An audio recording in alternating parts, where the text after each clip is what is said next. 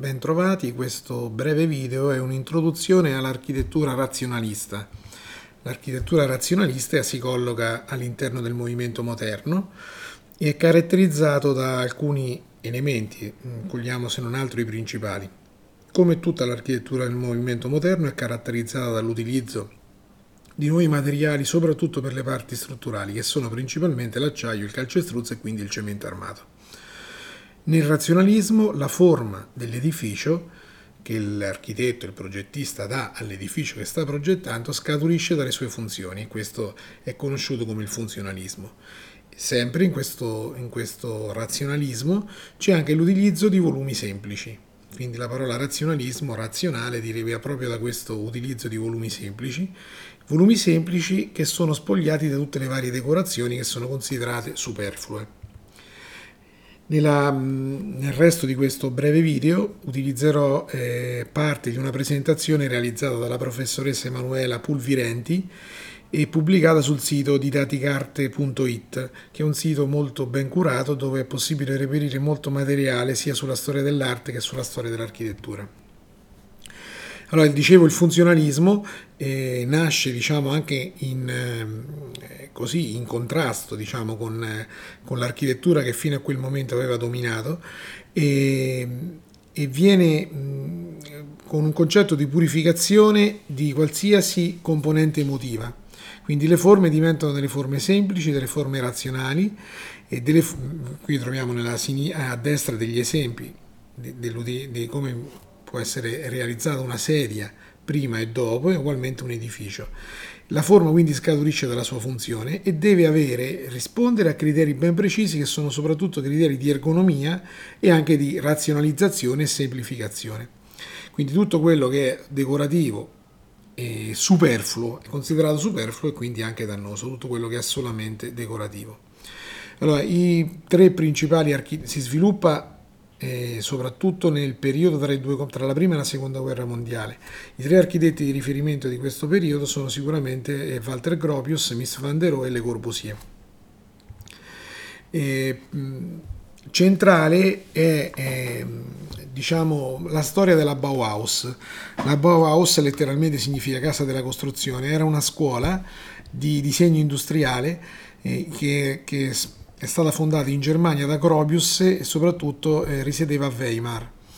E in questa scuola lavorarono e insegnarono tutti i principali esponenti del panorama europeo, tra cui anche Miss van der Rohe. E l'intento di questa scuola era quello proprio di, reali- di formare persone che potessero utilizzare una nuova metodologia eh, progettuale finalizzata anche al disegno industriale, quindi con un metodo di, di, di, lavoro ben codificato e che procedessero per una rigorosa analisi funzionale degli oggetti e degli edifici. Questa scuola eh, appunto si sviluppa tra le due guerre e a un certo punto era una, chiaramente una scuola dove c'era un grande rapporto collaborativo e paritetico, quindi era vista male dal regime nazista nascente, quindi la, la scuola fu chiusa e, e a Weimar. E a Dessau, eh, questa città che sta a circa 100 km da, da Berlino, eh, si offrì la possibilità di realizzare la nuova scuola. In questo caso Gropius, che era già il direttore, eh, progetta proprio il nuovo edificio, questo edificio della Bauhaus, che è uno dei più, edifici più importanti del razionalismo. Eh, però nella storia anche questo, eh, questa scuola di Bauhaus poi nel 1933 venne chiusa da Hitler perché era considerata covo del bolscevismo e quindi fu costretta a chiudere. Nella realizzazione di questa di questa scuola c'è eh, tutti i principi dell'architettura razionalista e del funzionalismo. Quindi c'è eh, uno studio volumetrico dove i volumi derivano dalle funzioni che come scuola questa doveva contenere, quindi ci sono delle destinazioni d'uso particolari per i singoli blocchi, c'è un rapporto tra pieni e vuoti, i materiali sono tutti materiali moderni, quindi parti in vetrata, parti realizzate con delle ampie finestre e così via è un edificio privo della facciata principale. Anche qui nelle, nell'architettura tradizionale ogni edificio aveva sempre una facciata principale e delle facciate secondarie. Il Bauhaus di Gropius, questo edificio non ha una facciata principale, cioè tutte le facciate hanno ugualmente importanza. E molto, molto eh, è realizzato con l'utilizzo di una grande trasparenza, quindi grandi superfici vetrati, e che questo aveva sia un significato pratico ma anche un significato più profondo, che perché era questa scuola il manifesto di una società più trasparente e democratica.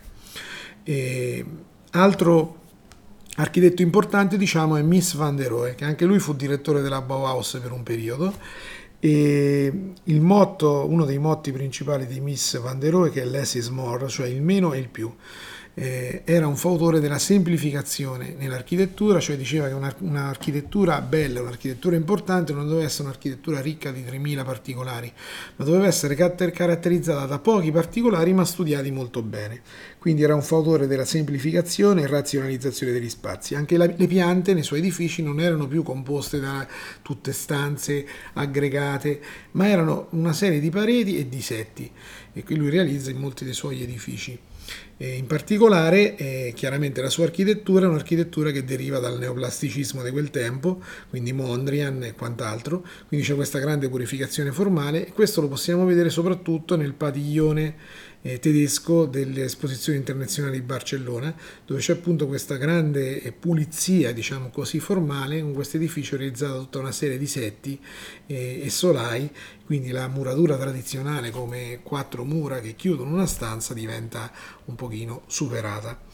E Miss Van der Rohe, poi dopo anche lui nella seconda parte della sua vita si dovrà trasferire come tanti tedeschi negli Stati Uniti in quanto perseguitato dal regime dal regime eh, nazista.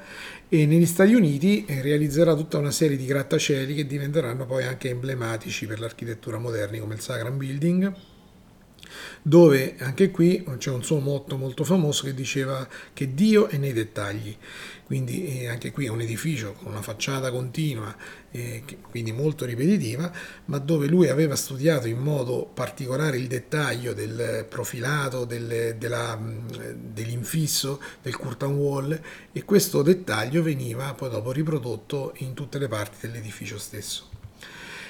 Bene, in, in, Francia invece il razionalismo francese opera soprattutto di Le Corbusier. Le Corbusier è una figura centrale per l'architettura moderna.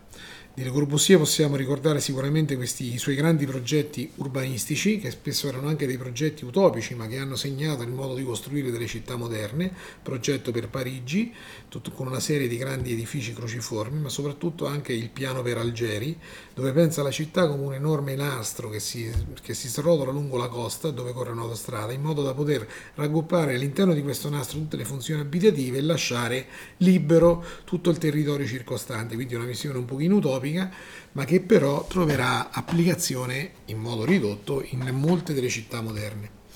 Le Corbusier è famoso perché la, la, la, sua casa, considerata una macchina per abitare, è caratterizzata dai, cinque punti, dai suoi cinque punti dell'architettura moderna. Il primo è che l'edificio è, realizzato su dei piloti, quindi sollevato dal terreno, in modo da poter utilizzare anche il terreno sotto l'edificio. Quindi l'edificio non toglie eh, superficie al terreno libero, ma la lascia, la conserva. Non solo, questa superficie veniva raddoppiata perché Le Corbusier era il, era il teorico del tetto giardino, cioè il tetto dell'edificio che era un tetto piano, che qui è una grande novità, e in questo tetto piano era possibile realizzare dei giardini e utilizzarlo, quindi praticamente l'edificio non sottraeva più spazio al terreno ma addirittura lo raddoppiava. La pianta era una pianta libera, non c'erano più muri portanti, quindi questo era grazie alla struttura cruciforme in cemento armato. Ugualmente la facciata per lo stesso motivo era libera rispetto alla struttura perché spesso la struttura era arretrata e poi dopo venivano usate le finestre a nastro, cioè queste grandi finestre lungo la parete che permettevano un'illuminazione massima e collegare l'interno con l'esterno. Villa Savoie è l'edificio vicino Parigi dove lui incarna questi cinque punti dell'architettura. Qui possiamo appunto vedere le piante di questo edificio e di come le piante dei tre piani sono completamente diverse uno dall'altro, lo possiamo vedere anche nell'esploso assonometrico, così il tetto giardino, i piloti e tutti i principi dell'architettura moderna da lui teorizzati e realizzati in quest'opera. Altra opera importante è l'unità d'abitazione di Marsiglia, qui si ricollega un pochino alla sua teoria urbanistica, quindi realizza questo grande edificio di 17 piani con 337 appartamenti che era una vera e propria macchina da abitare poteva eh, contenere fino a 1500 persone, tutti gli appartamenti erano duplex, cioè sviluppati su due piani, quindi ogni due piani c'erano dei corridoi strada che servivano l'edificio. E in questo edificio trovavano eh, sistemazione non soltanto delle abitazioni ma anche eh, tutti i servizi che, che servivano per, per, un'abitazione moderna, per una vita moderna. E questo edificio è un edificio realizzato eh, che segna eh, proprio concretamente la realizzazione delle teorie di Le Corbusier sia sull'abitazione ma anche in parte sull'urbanistica. E, infatti nel settimo e l'ottavo piano sono realizzati i servizi generali, è un edificio realizzato su piloti, la facciata è una facciata libera, il tetto è un tetto abitabile che ospita sia giardini che la piscina, quindi come se fosse un intero quartiere eh, costru- realizzato all'interno di un edificio. E Le Corbusier nella progettazione dell'unità d'abitazione di Marsiglia adotta il modulor. Il modulor è una sorta di scala dimensionale che vediamo qui raffigurata che è ricavata sulle proporzioni del corpo umano, ma anche utilizzando la sezione aurea. E era il modulo che lui ha usato per il dimensionamento degli spazi. E la cosa curiosa è che nell'unità d'abitazione di Marsiglia il modulo è stato proprio impresso nel cemento armato su una delle facciate dell'edificio.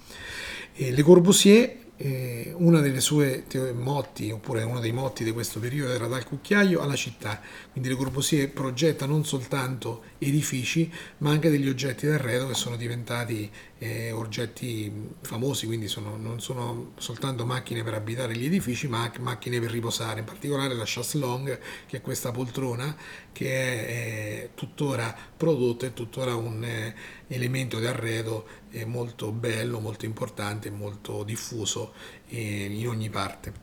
Eh, ultima cosa, Le Corbusier nell'ultimo periodo della sua vita realizza nel 1950 la cappella di Notre Dame a Ronchamp dove qui possiamo effettivamente vedere un cambio di linguaggio. Quindi eh, questo razionalismo, questi volumi diciamo anche eh, molto regolari lasciano il passo a delle forme un pochino più originali, a degli angoli non più squadrati, l'utilizzo di, di linee curve e anche a questa vela che è la copertura de, dell'edificio. Quindi, diciamo così, passa nella parte finale della sua vita un linguaggio un pochino nuovo, un pochino differente da quello che aveva utilizzato per tanto tempo. Bene, vi ringrazio per l'attenzione e alla prossima occasione.